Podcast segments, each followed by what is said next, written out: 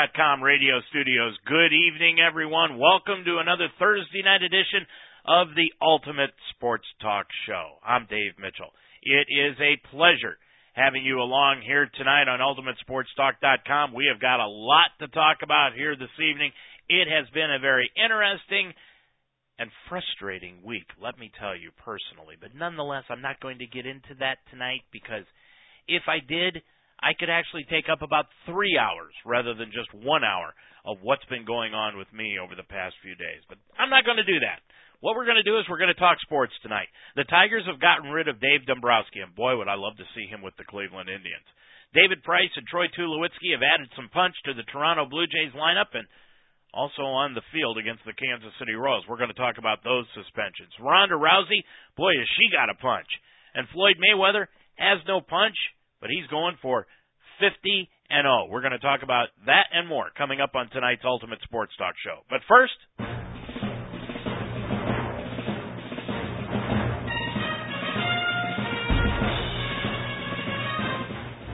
it's probably the most grandest of all the enshrinements into a Hall of Fame. Basketball doesn't match up anywhere near the NFL.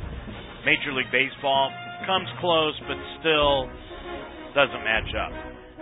Every year, first weekend in August, it is always the NFL Enshrinement Weekend, highlighted by the NFL Hall of Fame game in Canton, Ohio. Just about 30 minutes from the beautiful and palatial Ultimate Sports Talk studios.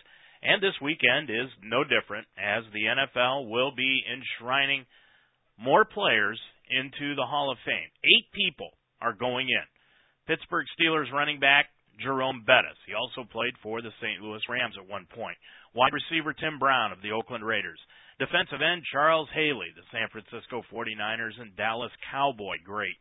Linebacker Junior Seau from the San Diego Chargers and the New England Patriots, where he played his last few years. Guard Will Shields, center Mick Tingelhoff of the Minnesota Vikings, and longtime executives Bill Polian and Ron Wolf. It's about time those two get in. The Hall of Fame game will be Sunday night. You can watch it on NBC, where the Pittsburgh Steelers will be playing the Minnesota Vikings. The Hall of Fame recently told Fox Sports in a story that I've been covering now for the last few days that the daughter of the late Junior Seau will be allowed to be part of the onstage interview after Seau's bust is unveiled. Additionally, the Hall has invited Sydney and Seau's three sons on stage to unveil their father's bust, which is absolutely fantastic, and I think it had everything to do with the public pressure that was put on the Hall of Fame. The Hall, of course, they had previously denied the Seau family the opportunity to speak live on stage because of the fact that the Seau family is suing the NFL due to the CTE scan that their father had undergone after his suicide. Now, the order of enshrinement, which will begin on Saturday night at 7 o'clock, and that will be at Fawcett Stadium in Canton, right next door to the Hall of Fame.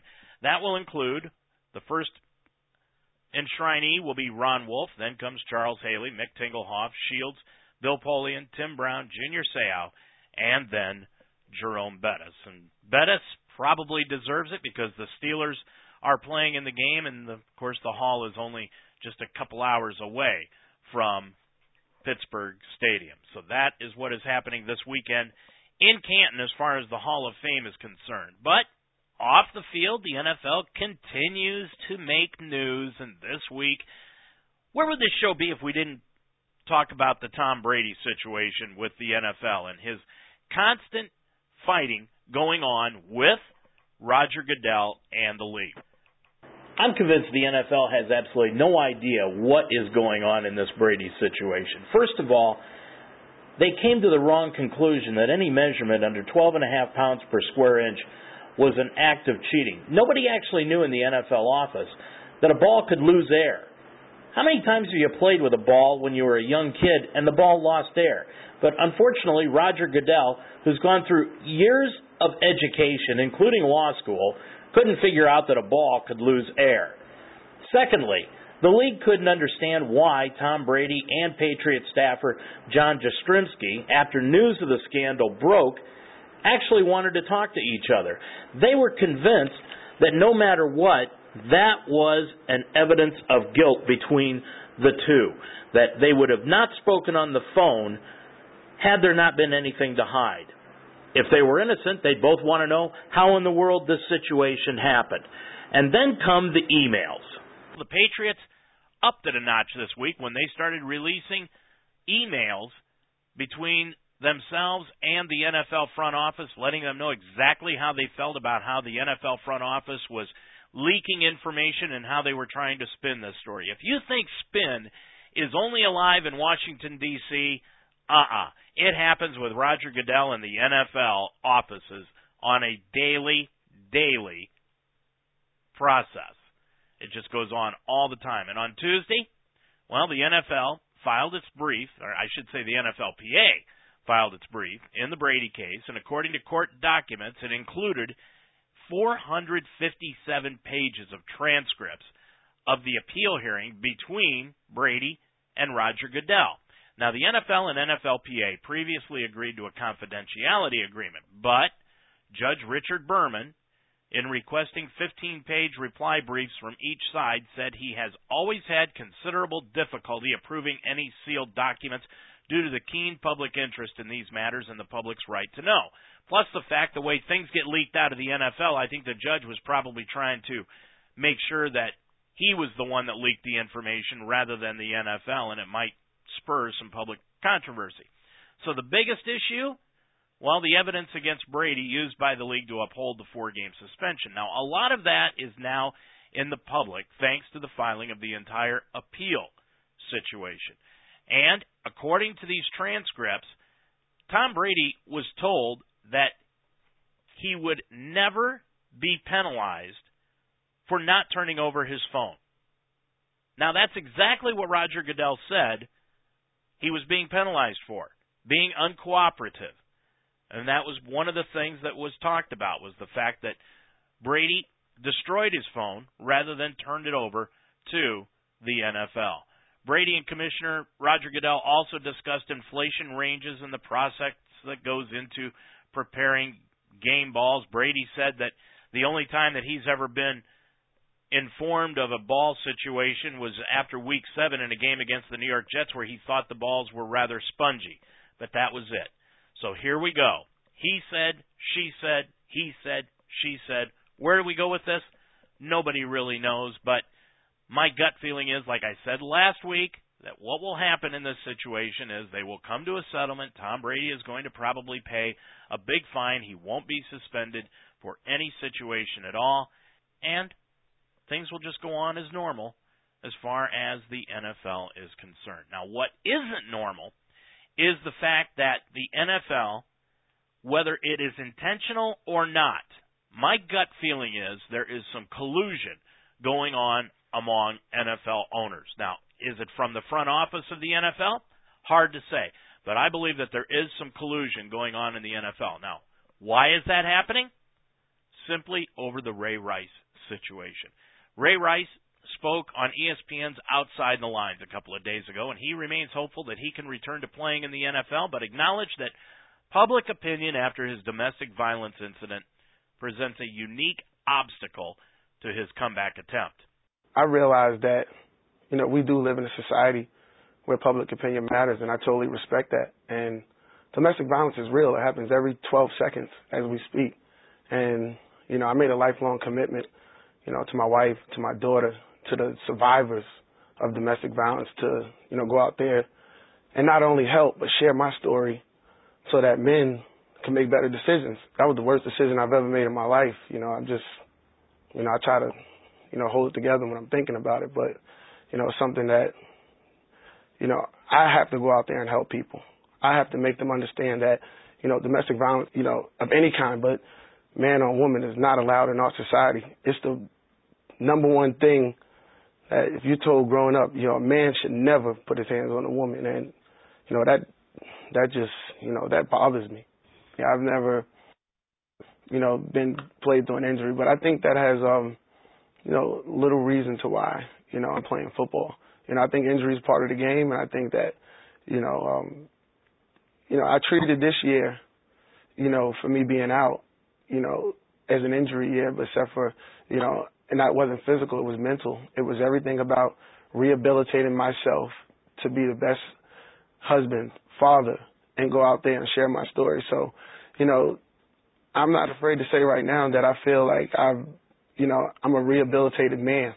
You know, I took this year as an injury, you know, to my, you know, to like mentally. You know, mentally I just, you know, I went through a lot and I can understand, you know, some some people probably will never forgive my actions, but I think that every step that I took going forward right now, you know, over time, you know, I want to be able to rewrite the script to tell my daughter, you know, that daddy made the worst decision of his life. But this is what I did going forward. And to the survivors of domestic violence, I understand how real it is. And I don't want to ever, you know, take that for granted because it's a real issue in our society. And, you know, my video, you know, put the light out there. If you have never seen what domestic violence looks like and you look at my video, I can understand why, you know, some people will never forgive me. Rice was being interviewed by Jemele Hill of Outside the Lines, and he's being politically correct when he says he thinks that the NFL teams have been hesitant to sign him because of the surveillance video that led to his eventual suspension. But Rice also considers himself a rehabilitated man and that he's tried to convey that point to potentially interested teams. Now, one team right now that would be perfect for Ray Rice would be the Houston Texans. And who better to give Ray Rice a second chance to than Bill O'Brien? The reason being the Texans are without Arian Foster. He is going to undergo surgery for a groin injury. He's going to be out for four to six weeks, the first four to six weeks of the NFL season. It would be a perfect situation for Ray Rice to come in, and he would fit into that offense extremely well because Bill O'Brien has seen him play. And why should the Texans be the one to give him a second chance? Bill O'Brien is used to second chances. He was the first coach with Penn State to take over after they received their suspension over the Jerry Sandusky situation. So why wouldn't Bill O'Brien be open to giving a player a second chance, such as Ray Rice? It's the perfect scenario. They need him, he needs them. Bill O'Brien, the perfect coach to bring him in. But they won't. And the only logical reason is that there is some sort of collusion going on around the NFL. Can it be proven? No. You will never, and people will swear up and down that there is no collusion between the owners on trying to sign Ray Rice or not. But you cannot prove that it's not true either. Rice has said on multiple occasions that he wants to hang them up the right way, but also emphasized that he understands playing in the NFL is a privilege. You know, Rice deserves a second chance. Do I agree with what he did? Absolutely not. But he seems to be saying the right things, doing the right things. And I think what he has done is he has taken this situation and he's highlighted it for the NFL. He has taken it and made it a mainstream problem with solutions. And that's the best thing that you can ask for out of an athlete. He has proven to be a role model for domestic violence in a bad way, but in a good way too. And the NFL would be smart to give this guy a second chance, but he just may be too hot to handle. One note on the Cleveland Browns here this evening. The Browns linebacker Barkevious Mingo underwent arthroscopic surgery on his right knee today to repair torn cartilage. The recovery time for the procedure usually totals around a month, and with five weeks to go until the season opener, it's possible the Browns could have Mingo back for the game, which is against the New York Jets, but it's highly doubtful. Coach Mike Pettine said Mingo's injury came on a single play in practice, but he wasn't sure which one. You're listening to the Ultimate Sports Talk Show here on UltimateSportsTalk.com. I'm Dave Mitchell. Glad to have you along here this evening, and let's talk. Let's discuss the art of pugilism. Yes, pugilism, which is the battle with your hands. And now it's the battle with your feet because of what's going on in the women's MMA division and what's happening in the boxing world. Well, as everybody knows, Ronda Rousey just over oh five days ago defeated Beth Correia in 34 seconds to defend her MMA middleweight title, the bantamweight title. Well, that was the sixth time that Rousey has won the title. And if you look at her last four fights, well, they've only gone a total of 130 seconds. 130 seconds. Her last three fights have gone a total of 64 seconds. They've been amazing. She is obviously the most dominant performer in sports today. You think LeBron James is dominant in the NBA? He doesn't hold a candle to Ronda Rousey. Do you think Peyton Manning or Aaron Rodgers are dominant in the NFL? They don't even do what Ronda Rousey does. Floyd Mayweather, and I'm going to get into Mayweather in just a little bit, he doesn't do. He couldn't hold a candle to Ronda Rousey. He is so intimidated by Ronda Rousey, he wants to let people think that he doesn't even know who Rousey is. Mayweather is only concerned about his image. And again, as I said, I'll get into that in just a few minutes. But if you had the opportunity to see the video of what Rousey did to Beth Correia in Rio de Janeiro last Saturday night, if you actually got the pay per view or you found it online and got a chance to see it, it was amazing. First of all, there were six fights beforehand in the pay per view. So the Rousey Correia fight did not even get underway until after 1:15 in the morning here in the United States. Rousey came out with absolute venom in her face when they met in the middle of the octagon on Saturday night to get the referee instructions. You could have pierced Correia with the look that Rousey was giving her. With the comments that Correia had made just a couple of months beforehand that Rousey shouldn't commit suicide after Correia would beat her. Just obviously a dig at the fact that Rousey's father committed suicide when she was a younger woman. That absolutely fueled the fire that Rousey needed. After her win, after she got done celebrating with her friends and family, Ronda Rousey sat down and had an interview on what she thought about the fight and what's next. Well, Ronda, so much for prolonging this thing. Is a part of you a little disappointed it only lasted 34 seconds? Um, I mean, once you're in the moment, you're not really thinking about too much, and um, I mean, it's not my fault. I mean, I, I, I was I was ready to go longer. you were very emotional after the win. Why? Um, well, to hear everybody like chanting, I don't know. I like I didn't accept the, expect the reception that I got, and it was like one of those heart bursting moments where, you know, everyone knows I'm a big crier. I was trying my best not to. I really was. So yeah, it was. I, I sometimes I can't believe this is actually my life. You know. Roddy Piper, big inspiration, influence, the guy who allowed you to use the Rowdy nickname, suddenly passed away. What did that do for you mentally leading up to this fight? I actually got a chance to like sit down and talk to him for like a couple hours before this fight, and went and did like a, a, I didn't have time for anything. I was like, no, I have to go see Roddy. I had to go to Piper's Pit, and then um, we talked for hours, and and I, I even told him as I promised him, I was like, I'm gonna do the name proud. I'm gonna do you proud. I'm gonna go beat this chick. I told him that, and um, I just um, I hope him and my dad had a good time watching it together. Are you the kind that believes in that sort of thing? Do you almost want to believe that they were watching down on you and enjoying this? I'd like to think so. So now you run through Betch once again, 34 seconds. Your last three fights have lasted 64 seconds combined. Is this fun for you? Like, do you feel like you're being challenged here? Uh, yeah, I felt like it's a challenge that to actually be able to get a knockout like that. You know, I mean, I, I, I want to silence every kind of criticism one at a time, and I think I silenced one tonight. This kind of feels like you're a Rumble in the Jungle, Thriller in Manila moment, right? You went into enemy territory. Do, do, you, do you view it that way? It, it kind of felt cool like that. It was a mix between Rumble in the Jungle and Rocky Four. It was actually pretty awesome. yeah, I, I don't know, man. I I, I don't have any words. I don't have any words. Dana said last week it's Miesha Tate next. Everyone wants to see the cyborg fight. What do you prefer? I prefer who makes weight and doesn't do drugs.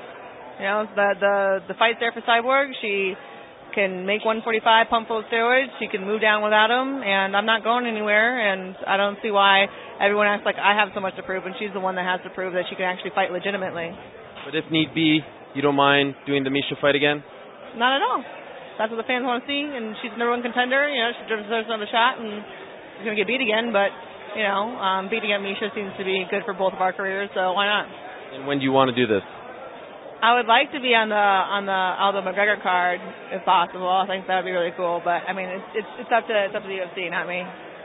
See, Rousey is in a spot right now where she's in a danger zone. She almost has to manufacture something for her to get herself going, to create momentum for herself in every fight because they have been so easy. She has come out, she has beaten three of her last four opponents with arm bars. And the big question that everybody asked Rousey was could she actually win a fight just simply by punching? Well, that was answered on Saturday night. There was absolutely no doubt that Rousey was not going for the armbar. She was going straight at the head of Beth Correia, and that was the way that she was going to fight. At the beginning of the fight, Rousey came right out of her corner and went after Correia. Correia was on the defensive from the word go. Now, I actually thought that Correia would dance around the octagon for a little while just to try to get her feet and to calm Rousey down somewhat because everybody knew Rousey was going to come out and try to get the quick knockout just simply over the things that Correia had said. But Correia actually went right at Rousey also, and when Rousey came at her with such vengeance, Correia then decided to backtrack and ended up against the wall of the octagon, and that's when Rousey took advantage. Now, Rousey did take a couple of hits from Correia. She was able to land a couple of smacks against Rousey's face, but Rousey didn't let it bother her. It was like she was in another zone, another world, and she immediately went after Correia, hit her with a dozen shots to the body, to the head, back to the body, back to the head, until finally she got the right that hit Correia against her temple and it knocked Correia out. She went down, her face broke her fall on the mat, and it was over. 34 seconds into the fight, Rousey had won for the sixth time her UFC Bantamweight Championship. UFC president and owner Dana White talked about what he thought Rousey did in the fight and just what can beat her. Dana, Ronda Rousey did it again. This time in 34 seconds. How do you put this this phenomenon into words? You don't see women knock women out like that. The way that she knocked her out, she can do it all. Um, Ronda just gets better every time she fights. Tonight's fight is trending bigger than UFC 189. Wow. Yeah, tonight is a massive night for. I mean, I don't know if you were watching, but more celebs tweeting about Ronda's fight tonight than ever in the history of the UFC. The, all the numbers are trending bigger than 189, and uh, she's a superstar, man. Why do you think she connects with people more so than perhaps any other fighter in your organization? She's the most badass woman anybody's ever seen. I mean, she's she's a phenomenon. People are are, are enthralled with her. People are drawn to her, and for a reason. She's a she's a legitimate unbelievable, incredible talent. And you can also make the case that she's a pioneer. She's a trailblazer as well. We don't see this often. Are fighters fighting her the wrong way? Are they doing something wrong, in your opinion? yeah, well, you didn't want to go to the ground with her. You want to stand up with her. you stand up, you go to the ground no matter where you go. The thing that people have to understand about Ronda Rousey is she came into the sport very green. She gets better every time she fights. She's still growing and learning as a fighter, and that's scary she seemed very emotional after the win, and of course there was a lot going on leading up to this fight. What was her mindset like? Were were you worried that maybe she would prolong this play games and not go for the kill when when need be? I mean, yeah, I mean she could she could have threw her, she could have tried to go to the ground. She wanted to stand and she wanted to bang with her and she did and she knocked her out. You don't see women knock women out like that. You know, women will usually, you know, they'll go down to the ground or she knocked her out. When when you when we watch the replay, you heard her head hit the ground very hard. And uh, Ronda Ronda is an absolute beast, man. It was a devastating knockout over Correia, and now you haven't heard anything out of Correia as far as her loss in the UFC pay-per-view 190. When it was all said and done, the Brazilian crowd that was right behind Correia throughout the entire match, beforehand, during the match, they continued their assault against Rousey afterwards also. When it was all done, the Brazilian crowd continued to chant Correia's name, but they did like happened in Rocky 4 when he fought Drago. The Russian crowd came around to finally being behind Rocky, and that's what happened as time went on in Rio de Janeiro. They finally got behind Rousey and gave her a standing ovation. The thing about it was was that Rousey didn't give the kind of speech that Rocky did at the end of Rocky 4. No. But she did sit there and say, For those of you who booed me, I still love you. For those of you who cheered me, I love you even more. So for the sixth time, Ronda Rousey is the UFC Bantamweight Champion. She is the pay per view queen. You could call her the pay per view uh, king if you wanted to, but she's a woman. But nevertheless, she is the meal ticket right now for the UFC. There's no men fighters out there for the UFC that they can put forward. There's nobody out there that they can put forward. It's Ronda Rousey or nothing. And that is what Dana White is betting on. He's tried to get Gina Carano to come out of retirement and fight Rousey. He knows that would be a gate maker. But Carano won't do it. She wants to stay at a higher weight, and Rousey will not go above her bantamweight. And then there's Cyborg.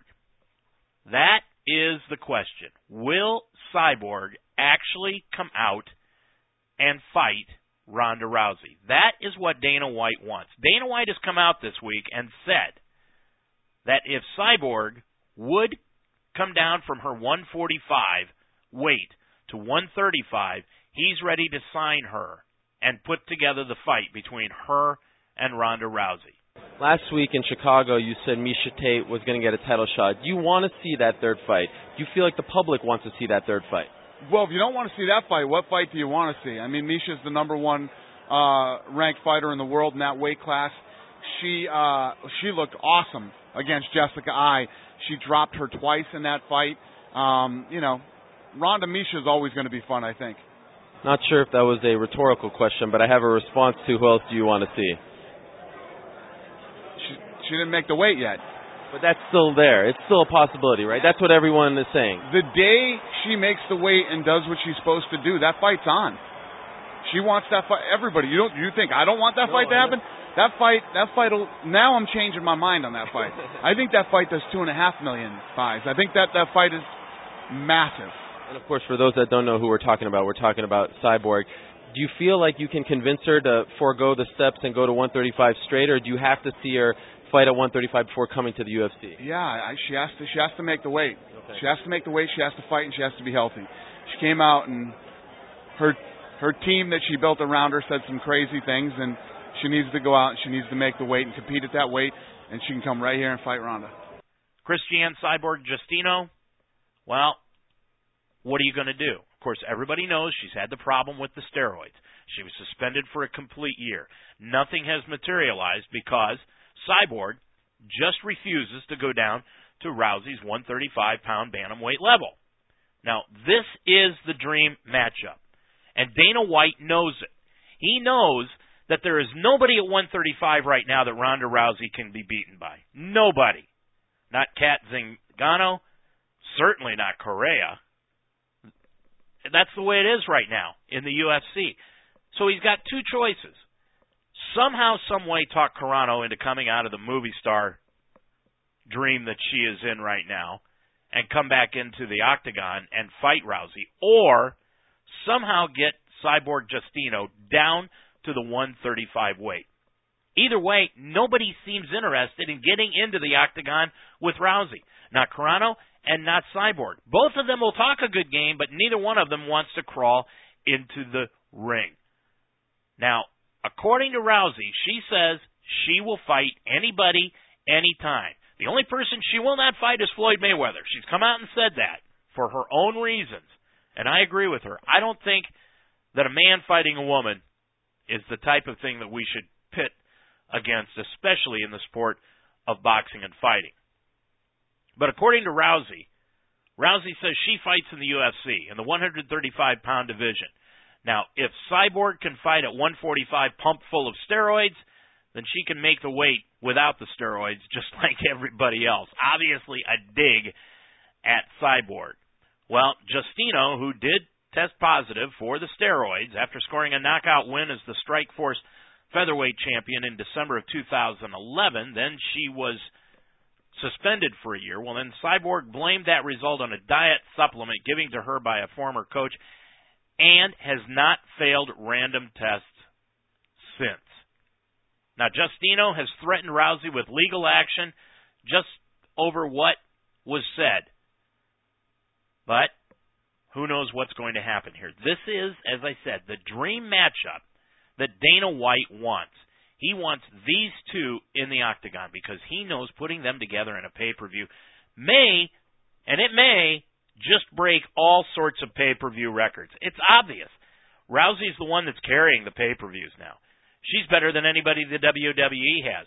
She's better than anybody, and I mean anybody, in the boxing world.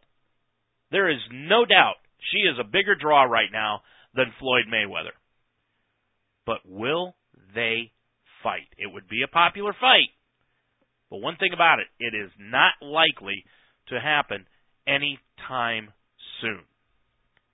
Now, as far as boxing is concerned, I have gone on record and told you that I am not a Floyd Mayweather fan. I think the guy is a complete joke. I don't think he's that great a fighter. I think if you put him back into the 70s or 80s, he doesn't win 50% of his fights. The only way he would win more than 50% of his fights back in the 70s and 80s, and I'm serious about this, is if he did what he does today scheduled chumps. And that is just what he has done for his supposed last fight. Now, anybody who thinks that Floyd Mayweather on September 12th meeting Andre Berto will be his last fight at the MGM Grand Garden in a pay per view bout distributed by Showtime is nuts. And I'll tell you why. Boxers have a tremendous ego, an absolute ego. And there is no way that Floyd Mayweather is going to get to 50 and 0, tie Rocky Marciano for the all-time record for an undefeated champion, and then walk away. There is no way. First of all, his ego won't let him do it. Secondly, the networks like Showtime, CBS, NBC, you name it, HBO, whomever, whomever it is out there, will not let him retire at 50 and 0. No matter what Mayweather tells you, no. He is going to come back for one more fight because he's going to beat Berto. Come on, Berto is a chump. Now Berto started out his career 27 and 0. He was a great fighter, and then he got fat. He began his career, won his version of the welterweight title. But then, once he got wealthy, he decided to get lazy. Because since 2011, Berto is just 3 and 3 in his last six bouts. He hasn't reminded anybody of anybody. Everybody thought early in his career that he looked like Sugar Ray Leonard. Now, he doesn't look anything like Sugar Ray Leonard. Now, what's going to happen in this fight on September the 12th? Well, it's going to be a grand farewell for Floyd Mayweather. He'll probably be out of the fight game for about a year.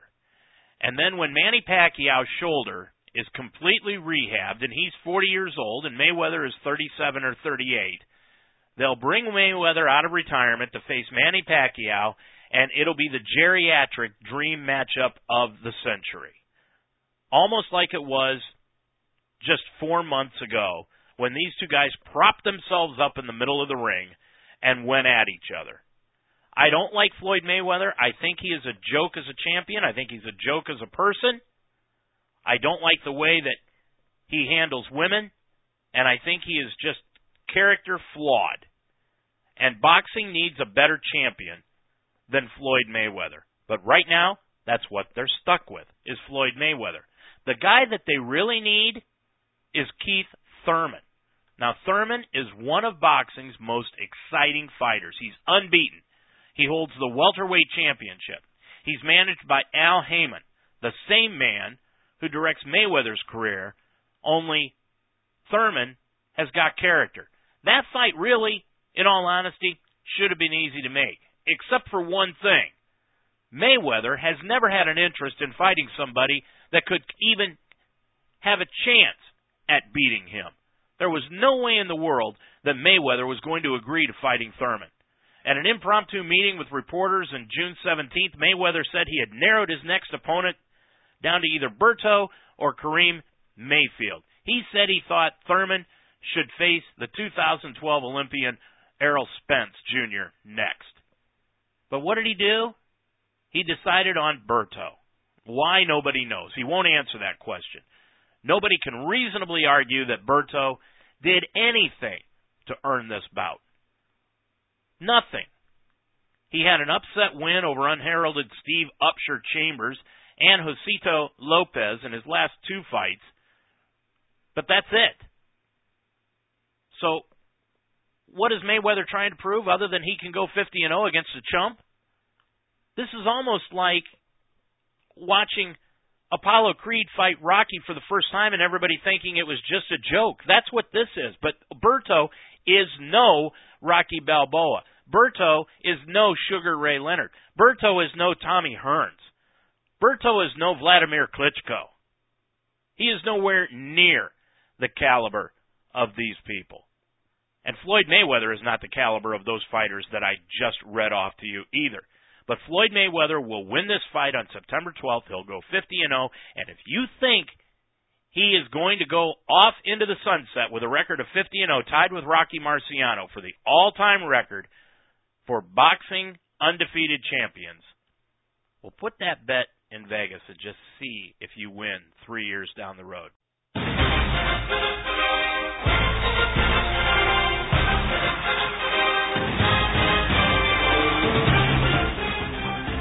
Time of year in the Major League Baseball season, every year, tensions start to rise, tempers start to fly, and there are a lot of things that go on on the field. Well, that is continuing on. This season is no different than any other. And when you look at what happened over the weekend in Toronto at Rogers Stadium between the Kansas City Royals and the Blue Jays, well, all you've got to see is even the umpires suffer from it too because Jim Wolf, Angel Hernandez, and the rest of that crew absolutely botched what happened on Sunday in the Kansas City Toronto game. I've got the Major League Baseball package. I love it. I can sit back and I can watch any team I want to on the Major League Baseball package. I would recommend it if you're a baseball fan.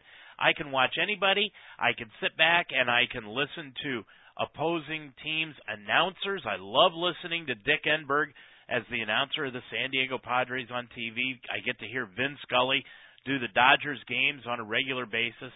I think it's just absolutely great. I don't have to listen to Beavis and Butthead up in Cleveland do the Indians games all the time. I don't have to listen to Tom Brennaman, one of Mark Donahue on my Ohio Baseball Weekly show on Monday nights, one of his favorite announcers uh, of the Reds. It's just outstanding. And this weekend, I had the opportunity to watch the Kansas City Toronto series. I started watching it on Saturday, and I continued watching it on Sunday because after the trade deadline last Friday, I am convinced that these are two of the best baseball teams that we have in MLB this year. Kansas City did a great job. They already had a great team. And they brought in Johnny Cueto from the Reds and Ben Zobrist from Oakland. And that solidified their team. Toronto, on the other hand, they were floundering. They needed a shortstop and a starting pitcher, and what did they do? They went out and got Troy Tulowitzki from Colorado and David Price from the Detroit Tigers. They did an outstanding job building their team. Both teams did. Kansas City's the defending American League champion. They only lost in Game 7 of the World Series a year ago to the San Francisco Giants. They've improved their team. They may be the favorite in the American League again this year, but Toronto they're nipping at the heels right now on a wild card spot, and they are going after the Yankees for the top spot in the American League East. But what happened on Sunday? Yeah, you could say that the players started it. It would have been good if the players could have finished it, but the umpires stuck their nose in it and screwed this one up royally. See, the first three games between the Blue Jays and the Royals had a playoff like atmosphere. Everybody was excited in Toronto. They had these new guys, David Price and Tulowitzki coming in. It was intense. It was fun. It was playoff type baseball. and it included chin music, batters hit, benches clearing, three ejections on Sunday, including Blue Jays manager John Gibbons, and a heated exchange of words between the teams following the game. See, what happened was this, and I got to see it from beginning to end, so I know exactly what happened in this one. Royal starter Edinson Volquez, who has got a reputation as it is, as a pitcher who is a headhunter, hit Josh Donaldson in the first inning in the left shoulder.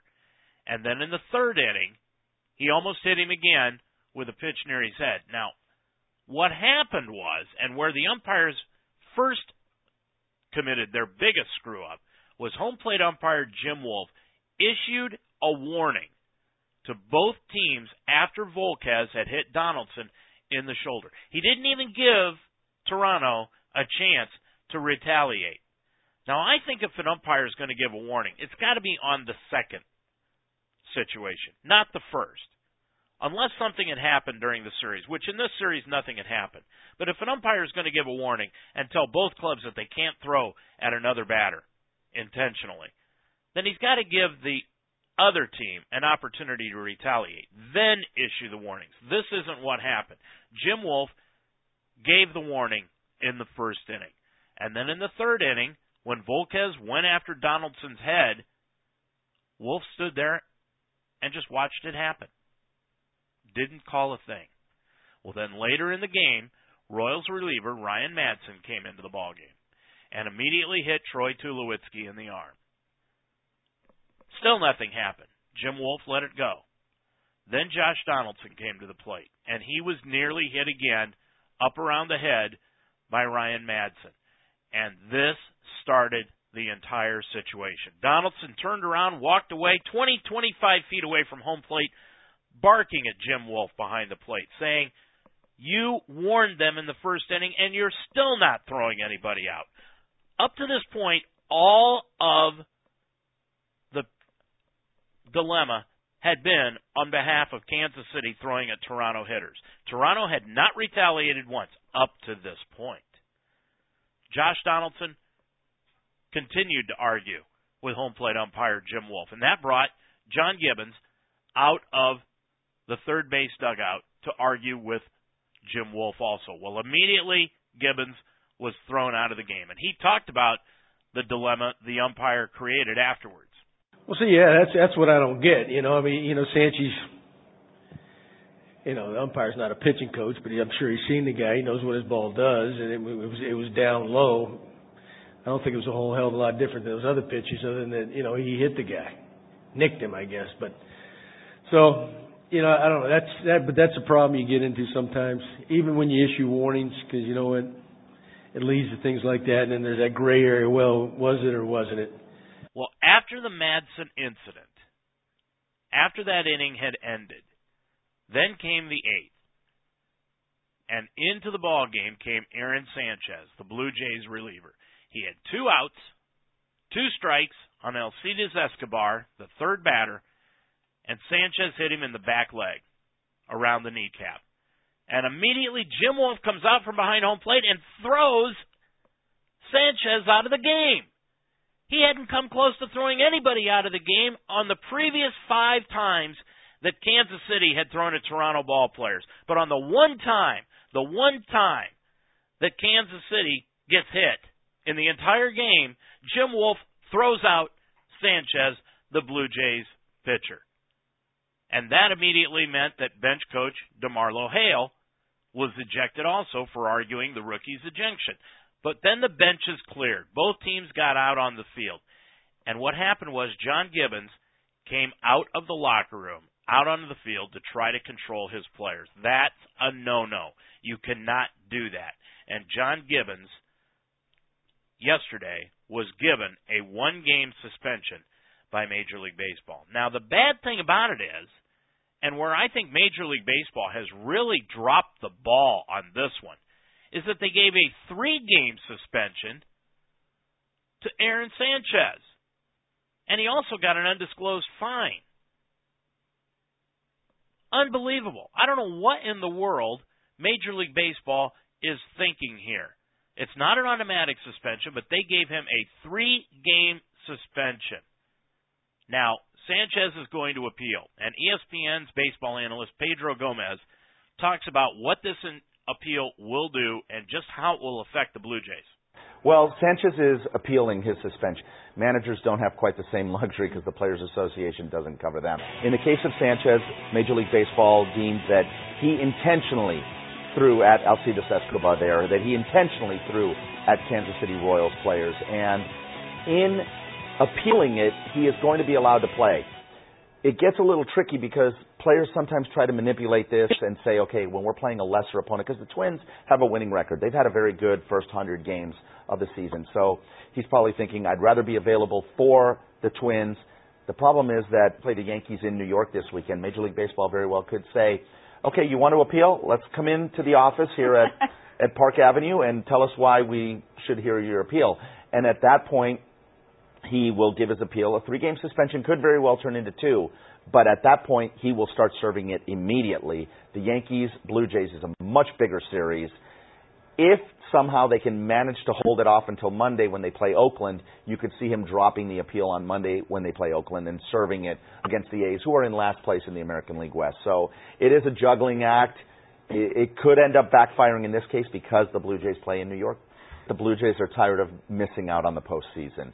And that's the reason that they went out and got a David Price to be the number one ace for the Blue Jays, which is something, by the way, that the Blue Jays have severely been lacking. They haven't had that number one gun, so to speak, like other clubs have. So that gives them something in the American League East that nobody else in the American League East has right now. Kevin Gausman could be that guy with Baltimore, but he's been injured a lot this season, just coming back.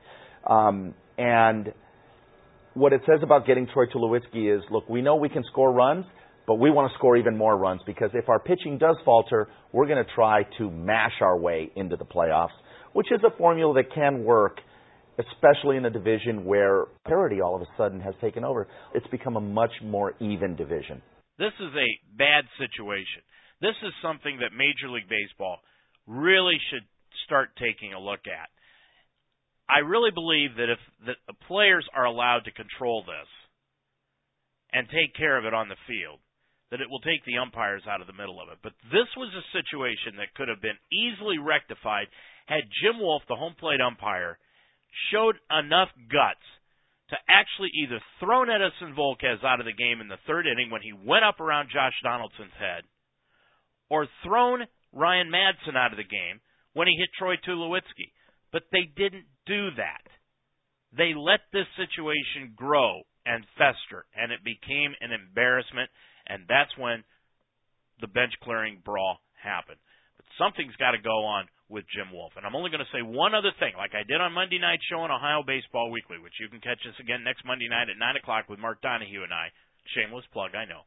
But nonetheless, you can catch us again next Monday night at 9. And I said this on last Monday night show.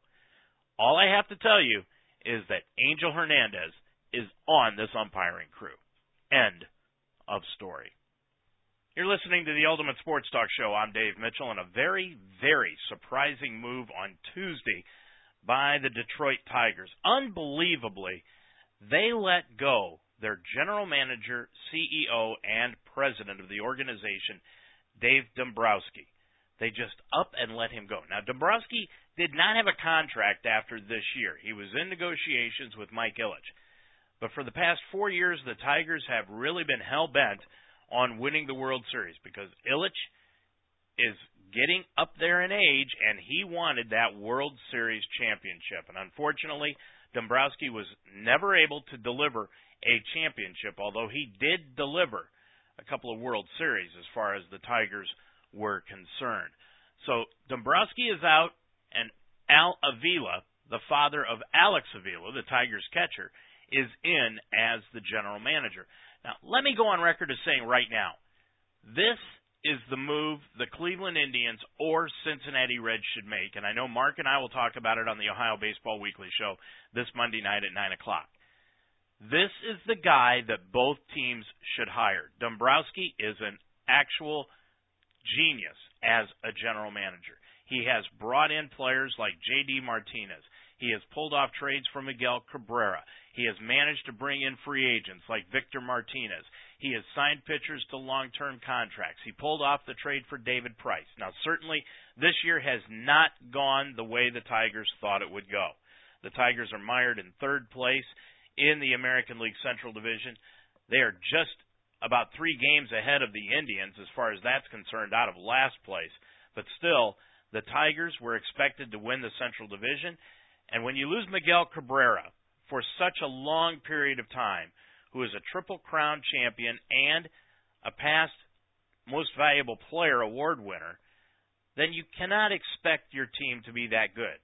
On top of that, the Tigers lost Max Scherzer from a year ago, and Justin Verlander is not having a Justin Verlander type year. As a matter of fact, Justin Verlander is not even having a good year. He's having a terrible year, but he's coming in off of an injury, as was Victor Martinez to start the year. Nonetheless, Dave Dombrowski is out, and I think the Indians and Reds should go after him.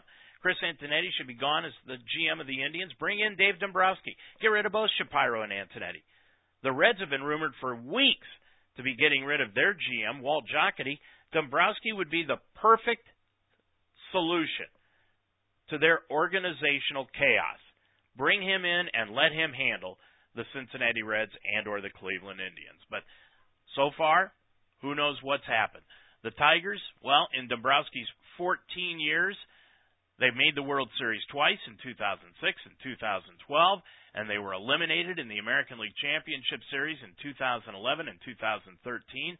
They won the American League Central Division Championship, and who can forget that he was the general manager of the Florida Marlins in 1997 when they won the World Series over my Cleveland Indians. I'll never forget it. Detroit Free Press sports writer Anthony Fenech goes through all the big news out of Comerica Park and the change at the top of the Tigers on Tuesday. Reading between the lines that Dombrowski was planning to come back next year. Obviously, that was not the case. Uh, the timing was very inauspicious. It was uh, very shocking. We we got here. The, the clubhouse did not open. It usually opens at 3:35 for 7:05 p.m. games. It didn't open. Dombrowski was seen walking out with his son Landon, and then at 4:05 came the news release that he had been released from his contract. He was not under contract for next year, and it didn't seem like anything was imminent on that front. He would not comment on his status, but a big day, probably the biggest day in the past decade for the Tigers organization. Al Avila, he is the main man, and he now gets his chance after 24 years in the big leagues as a coach, a scout, and an executive to put his stamp on the Tigers franchise.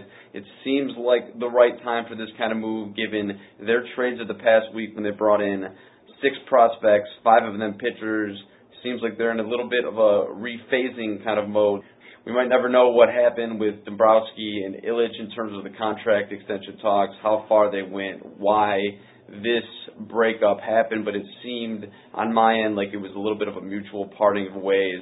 Dombrowski's going to have many suitors in the off season. He is going to be one of the hottest free agents on the market to go along with the likes of Johnny Cueto, David Price, some of these big guys, because he simply is one of the best executives in the game. A couple of names to keep your eye on would be Boston. Larry Lucchino is stepping down at the end of the year, and Anaheim interim GM Bill Stoneman is not expected to continue in his role and actually hired Dombrowski back in the day in Montreal.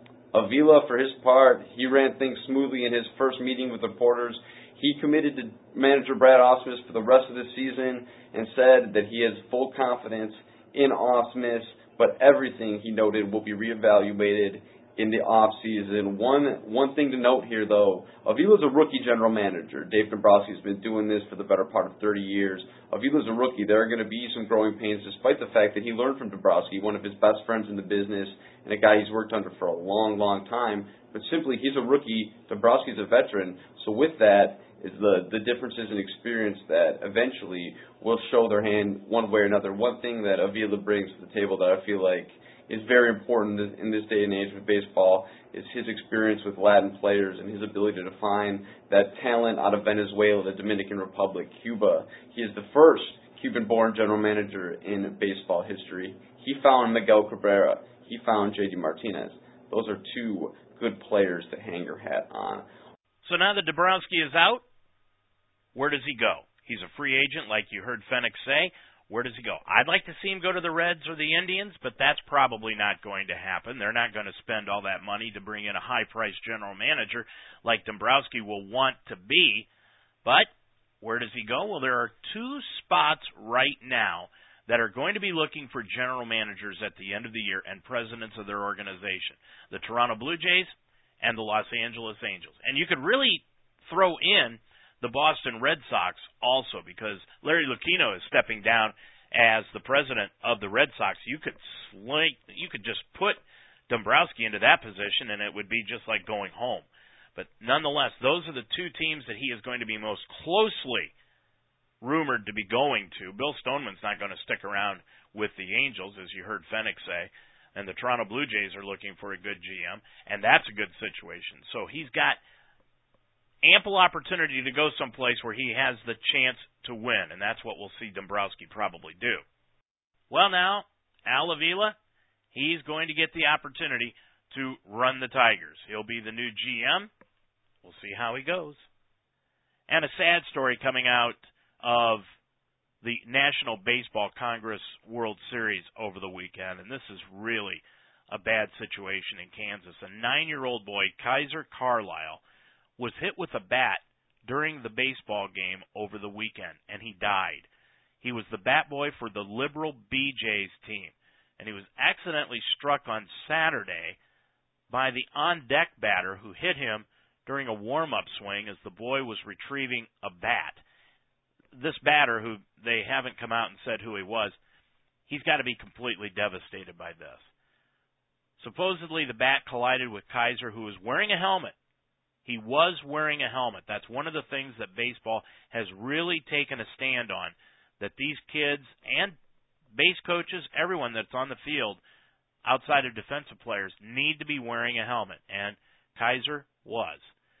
But then, after he got hit, he took a few steps backwards and fell. He, as I said, he was the bat boy for the team. This National Baseball Congress World Series league is a summer league for college players, and obviously there's no video as to what happened here, but nonetheless, this is just a bad situation, and I don't know how you would actually try to rectify this. It was simply an accident, but our hearts and prayers go out to the family of Kaiser Carlisle. Well, that's going to do it for tonight's Ultimate Sports Talk Show. Thanks for joining us here this evening. Don't forget, coming up Monday night, it'll be the Ohio Baseball Weekly Show. Mark Donahue and I will talk about the Cleveland Indians and the Cincinnati Reds here on UltimateSportsTalk.com. That begins at 9 o'clock on Monday evening.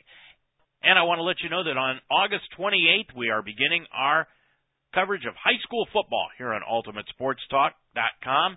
We'll be bringing you on Friday night, August 28th, the first of 10 games or more with the Waynedale Golden Bears from Apple Creek, Ohio. That will begin at 7 o'clock on that Friday night, August 28th. Our pregame show is at 6:30, but we're also going to have a new segment called Golden Bear Rewind, and that is where we will play the last 30 minutes of the previous week's game, beginning an hour before the kickoff. So that will begin at 6 o'clock. So be sure to join us then as our coverage of high school football begins for the second consecutive year on August 28th, Friday night at 7 o'clock with the kickoff.